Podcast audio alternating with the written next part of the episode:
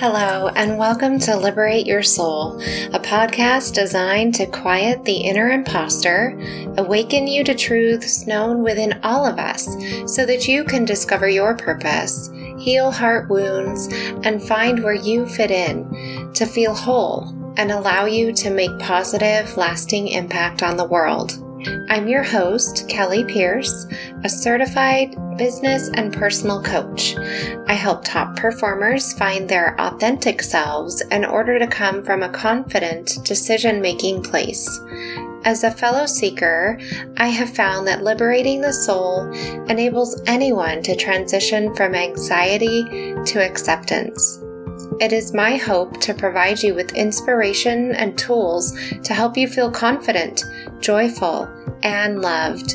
To learn more or to connect with me, go to www.quantumhighways.com.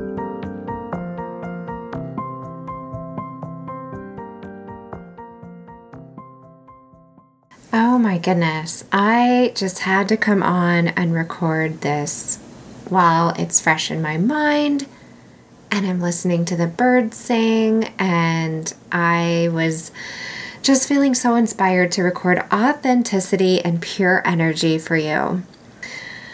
What does pure energy mean, and how does it resonate with you and your soul? Well, let me ask Have you ever been at a live performance and just been unable to contain your emotion? Have you ever had like other people's children perform and just had tears that you couldn't hold back? Or maybe it's the playing of the national anthem at a sporting event and you just feel it well up in your chest and it spills out over your eyes. I know for me, I cry at live performances. I cry at not so live performances. There's commercials I cry at. I am a very heart centered person, and in the last episode, I shared with you that I control my emotions very easily and readily and willfully.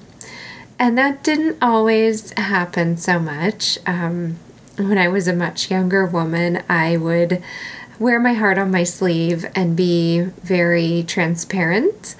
Um, and even still, I I suppose I allow things to be seen, but for the sake of this discussion, the pure energy, the authenticity, being raw and unfiltered versus covering things up and making things more palatable for the general public or for other people's comfort level. That's what I want to talk about. I want to talk about whether you are comfortable with letting people see yourself and like letting your hair down or maybe going out in public with no makeup on or you know for us ladies like an unpadded bra oh my gosh, I'm just getting silly now. But seriously, like, there is always that debate, right? Like, do I go with the slight padding and risk, you know, offending old ladies? Or do I go without the padding and risk offending old ladies if it gets cold? I don't know or am I an old lady? I don't know. Like whose whose line is it anyway? No, whose opinion is it anyways? What it, it's all subjective. Like where are you standing, and how do you feel about the issue? How do you like topically um, resonate with that? Do you put on makeup to make other people feel comfortable when you have blemishes on your skin or if you have inconsistencies in your um, in your skin uh, appearance? When I was in my I'll say 20s. Yeah, I was in my 20s. Gosh, it doesn't it suck when the decades go by and you have to remember? It's like, ugh. Yeah, I'm like 20s, 30s, I don't know. Anyways, I digress. I was in my 20s and I went on this birth control and it gave me what they call melasma. And that's when we have the darker spots on our skin. And I was so hyper worried about it. I was like, oh my goodness, I have this dark spot on my cheeks, on my cheekbones, and it looks terrible. And nowadays, people like put bronzer on that part of their cheekbones and to make themselves look more attractive. It's like, how can we keep up with these beauty trends, ladies? so, raw, unfiltered emotion versus ego. I'm reminded of a time when I went on a beautiful riverboat cruise and it was a singing tour and it was so much fun that day. I was not wearing makeup. My melasma, because I was so, you know, fixated on it, I went to an um, dermatologist and I got this hydroquinone cream and fixed it all up. And it's still slightly there, but who cares, right? I mean, I'm brand newly minted 40 now, so 40 is the new 20. I look great, right? So, anyways, we're in this riverboat cruise, and the man had a guitar. He's a one man show. He's running the, the beautiful boat and he's singing songs. And one of the people that I was with um, later on confided to me that she was a little bit uncomfortable for him. And I said, Why would you ever be uncomfortable? I thought it was beautiful. He was singing these wonderful traditional folk songs of his family, like his father had sung them to him when he was a young boy. And, you know, I was really like into it. You know, it was just so folksy and yes, it was a little bit corny, but he was just having the time of his life. He was living his dream. He was like another day in paradise, running up and down the river, entertaining people, talking about the birds. And like there were baby birds and the parents there that we saw on the nests. It was just fantastic. I realize as I look back at the situation that this person just really was feeling the uncomfortableness of this man expressing himself in a soulful manner. They were just having trouble with the raw the rawness of it, the energy of that um, authenticity, that um, unfettered soul, the liberation of just letting it all hang out there. And, you know, because they would never um, just let their vocals flow, whether or not it was perfect pitch or in harmony or whatever it would be. See, now this person, I love them dearly, and if they're listening, they were with me and they know. But they're wound up very, very tightly. They like to have control on things. They are an Enneagram Type 1. They would never want to be judged by anyone because they judge themselves and their own actions and their own motivations so strongly. And it makes me feel and think about how many of you out there are uncomfortable with people like me who just run around with our heart on our sleeves and laugh like a maniac when their kitten does something silly and like wouldn't hesitate to get down on the ground and roll around like a fool in front of people.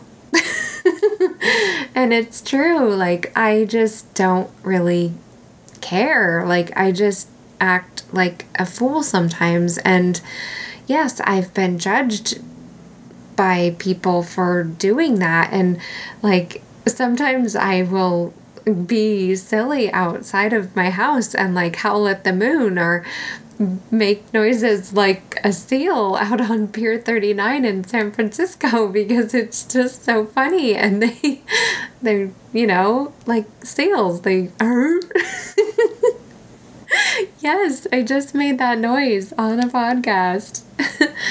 So I do remember being very, very frightened to show my emotions and to be raw and unfettered and in front of people emoting.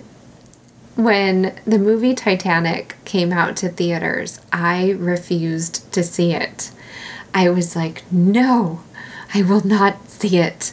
I was extremely young and I knew how it ended because I took history class, and I don't know if they teach that to today's children, but newsflash the Titanic was a ship that was the grandest ship of all. It was made with beautiful finishes. It was a luxury cruise liner. It was supposed to be the first ship to cross the Atlantic, and it sunk, and almost everyone died. There were over 2,000 souls on it, and well, gosh, I might get my numbers wrong because I didn't do any research.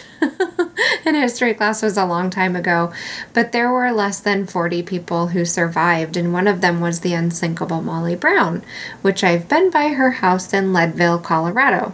Side note. Anyhow, I knew how the movie ended, which was everyone was going to die, and I just had zero desire to see this movie because I knew I would be crying pretty much the whole time. When there's a spoiler alert like that, I'm pretty sure it's gonna be like tearjerker level 5000. So my best friend told me like you have to see it. It's so good. I've seen it a few times. And I purposefully, yes, I'm admitting to this now as well. I purposefully did not go and see the movie. I did not go and see her long enough that I thought that the movie would be out of theaters. She said, Don't worry, I found one. It's still playing, and good news, it's super cheap because the movie's been out so long. Dang it. So we went to see the movie because she was very insistent and very adamant and very stubborn, which I love about her. We're very similar in that regard.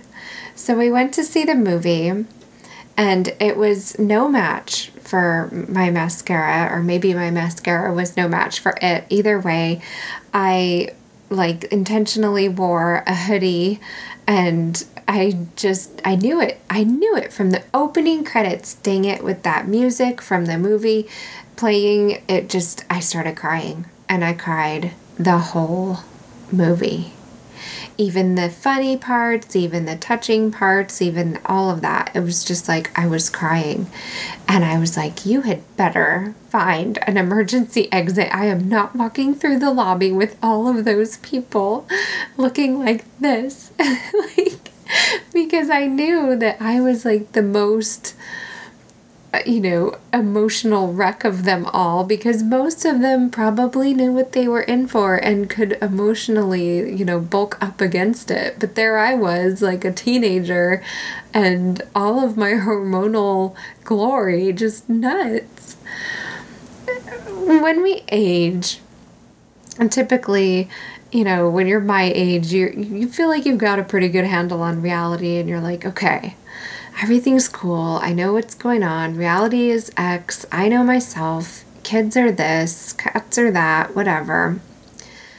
But it doesn't go in a straight line. Emotional intelligence, getting a handle on yourself, your perceptions of what you think is all going on, it is not a straight trajectory upward or forward or onward. There's something that was taught to me, and many of you who are psychology majors will probably know this, but when you reach the higher level um, of your 20s, you will not necessarily be done with your autonomous growth period. So, teenagers typically will have this um, separation phase when they're forming their own identity and they want to step away from their parents and be done with all the nonsense, right? Like, I am who I am. Let me live my life. I know everything. And when you're in your 20s, you're forging your identity, you're building your life, maybe you're building a career. Hopefully, right now with COVID, I know stuff is really crappy. And even economists say that if you're stepping out into the world during a recession, you have a lifetime's earnings of 10% less than anyone who's stepping out into a non recession. But I pray that you will use your minds and be able to overcome that. Certainly, there's uh, in today's new world, there's a lot of opportunities, there's a lot of new um, ways to be, right? We can be our own bosses. We can write about our experiences. We can um, have multiple streams of income. We can um, capitalize on the things in the world that are plaguing people and be the solution, which I highly suggest to anyone who is a part of this new economy. But in Erik Erikson's um, theory of psychosocial development, there's the identity versus role confusion um, that in the adolescent mind and it's even more confusing in today's world, right? Where children are not necessarily assigned gender identities um, at a young age. They're just allowed to, or even encouraged rather, to let go of pigeonhole boxes, which is fine, and I'm not advocating for or against that, but they um, form their identity based upon the outcome of their explorations.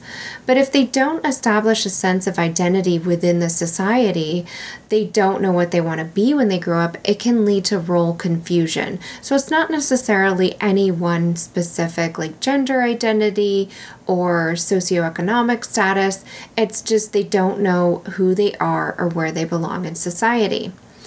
Now, this can be further exacerbated by like life trauma and situations and events, things that we might repeat in our lives that are coming up over and again after. Um, like from our subconscious mind. Um, if you have been a victim of abuse or even just putting together traumatic events, things that seem scary or frightening or unsettling in your childhood, it can start to bubble up in your early adolescent to mid 20s.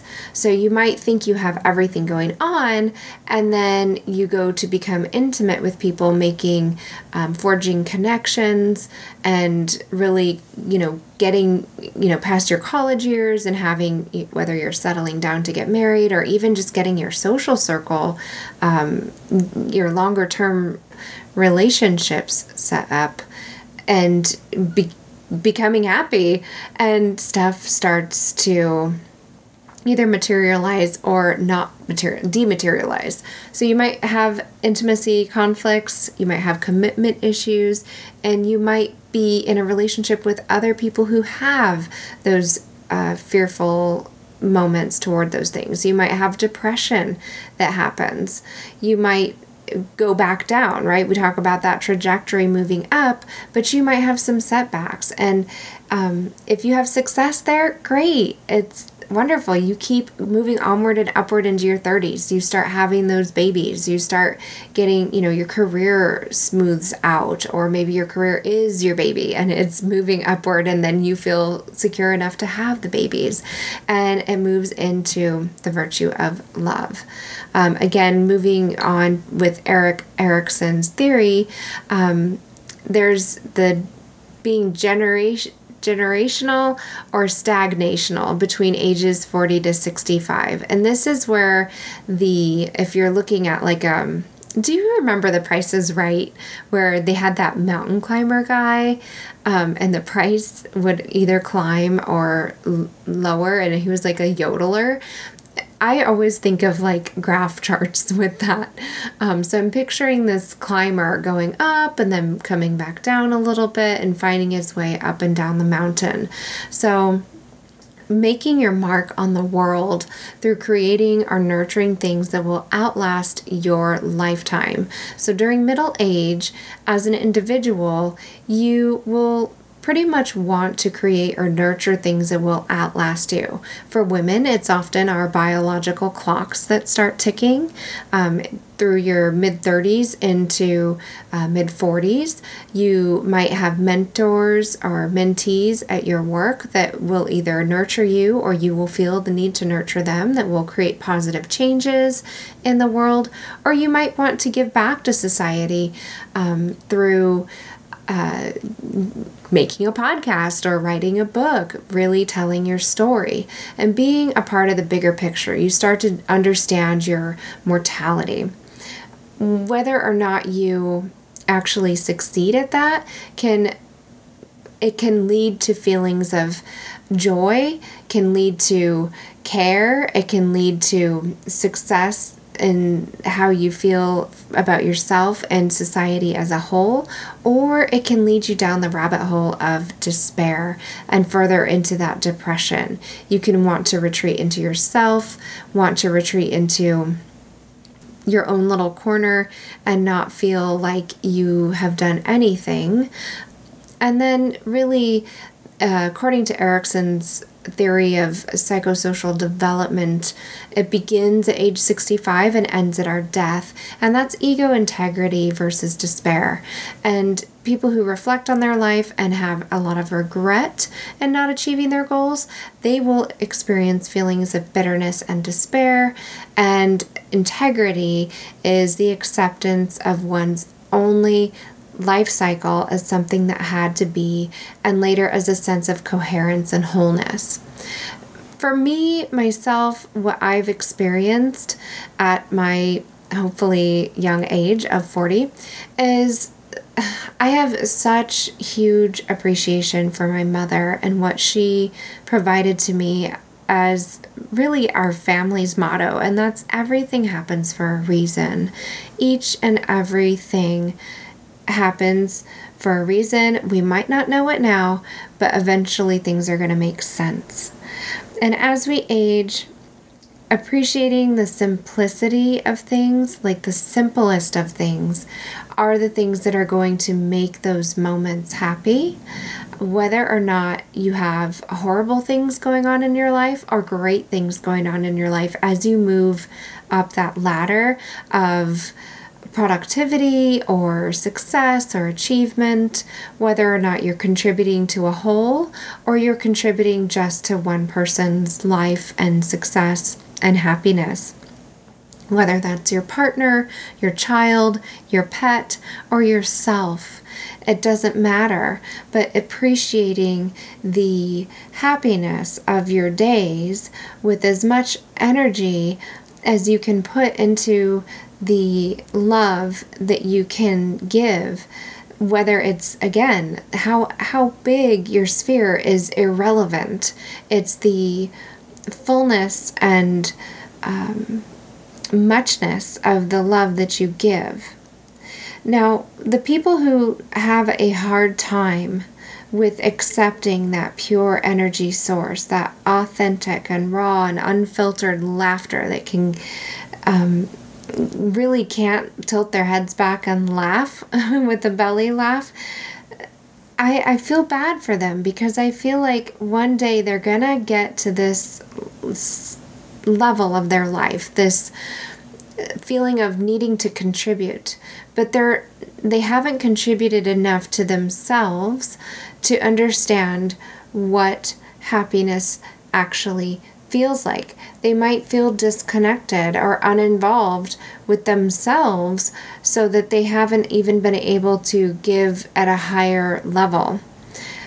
Having nurtured myself and reparented myself to a certain extent, if you're familiar with that term, and having done a lot of the work that is required in order to uh, truly forgive and understand where the people in my life were coming from when they were acting in ways that they best knew how, and where I myself was acting in ways that I best knew how, whether it was age appropriate or um, situationally appropriate, just really loving and accepting myself to wholeness and accepting my life cycle as what it was, that it's just the way that it worked out at that time, is something that has allowed me at this age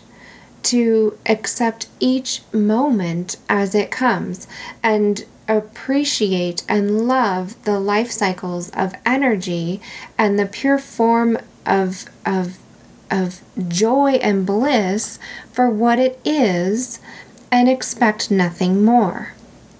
And when I see people who are not happy with what they have, whether what they have is absolutely everything that one could ever want what in terms of cars and clothes and makeup and you know beautiful homes and children and spouses who love them and you know sunny days and rainy days and snowy days and uh, rainbows and everything everything under the sun and they're still not happy they're just like, well, I can't wait to go on vacation because I just can't, I can't anymore.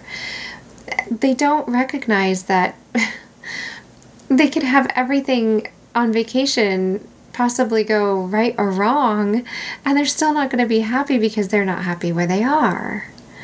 And the people who are happy with nothing, who are sitting under a bridge eating sardines on the cheapest crackers money could buy, and it rains on them and it shines on them, and they're just like, you know, I don't have a mortgage to pay, I don't have bills due, and it's just a beautiful day, and all I need to be worried about in this moment is this conversation with you and what a wonderful conversation it is. And they would be so happy with anything that they receive. And those people are are understanding and receiving and accepting and providing that pure source energy. It is all the same thing, but it is such a different perception. It's all in the mind. I'm not suggesting that you do any one thing to change, but simply introducing some concepts about how your feelings might be an indicator of whether or not you're truly allowing yourself to be in the most authentic, in the most precise experience that is exactly right for you that you could be possibly having. Accomplishing and appreciating everything that you possibly can in a day, whether that's taking a nap and meditating and making the phone calls you need to make, or writing 1400 pages, which is a huge hyperbole. I've told myself a thousand times to stop exaggerating. Maybe you've gotten done 17 checklist items off your to do list, they're all the same. Just appreciating, simply appreciating, and just being in the moments and being with yourself and not um, taking 10 steps ahead in the mountain climber life or standing four days behind yourself and regret at what you did not do. Neither one of those will serve you very well. But being in the moment and having the energy and the um, unfetteredness, the happiness, and um, appreciation for what is going on right now will serve you. And eventually, you'll begin thinking clearly and uh, letting go of the giant overwhelm of what it might be that you think you need to accomplish in this lifetime, and you'll eventually accept that this lifetime is always perfect. I hope that makes good sense to you today. Um, and I hope you got a kick out of my little seal noise. If you go back and you listen to it over and over again, pretend you're on Pier 39 enjoy that. You're welcome. Have the best day. And as always, if you need any assistance living in the now, uh, it would be my pleasure to help you with that through um, whether it's we do some thought work on coaching models or uh, beautiful guided meditation. I love to help with all of those modalities and uh, even more. So send me an email off at info at quantumhighways.com or feel free to uh, shoot me a note through the show notes. We'll talk to you soon. Until next time.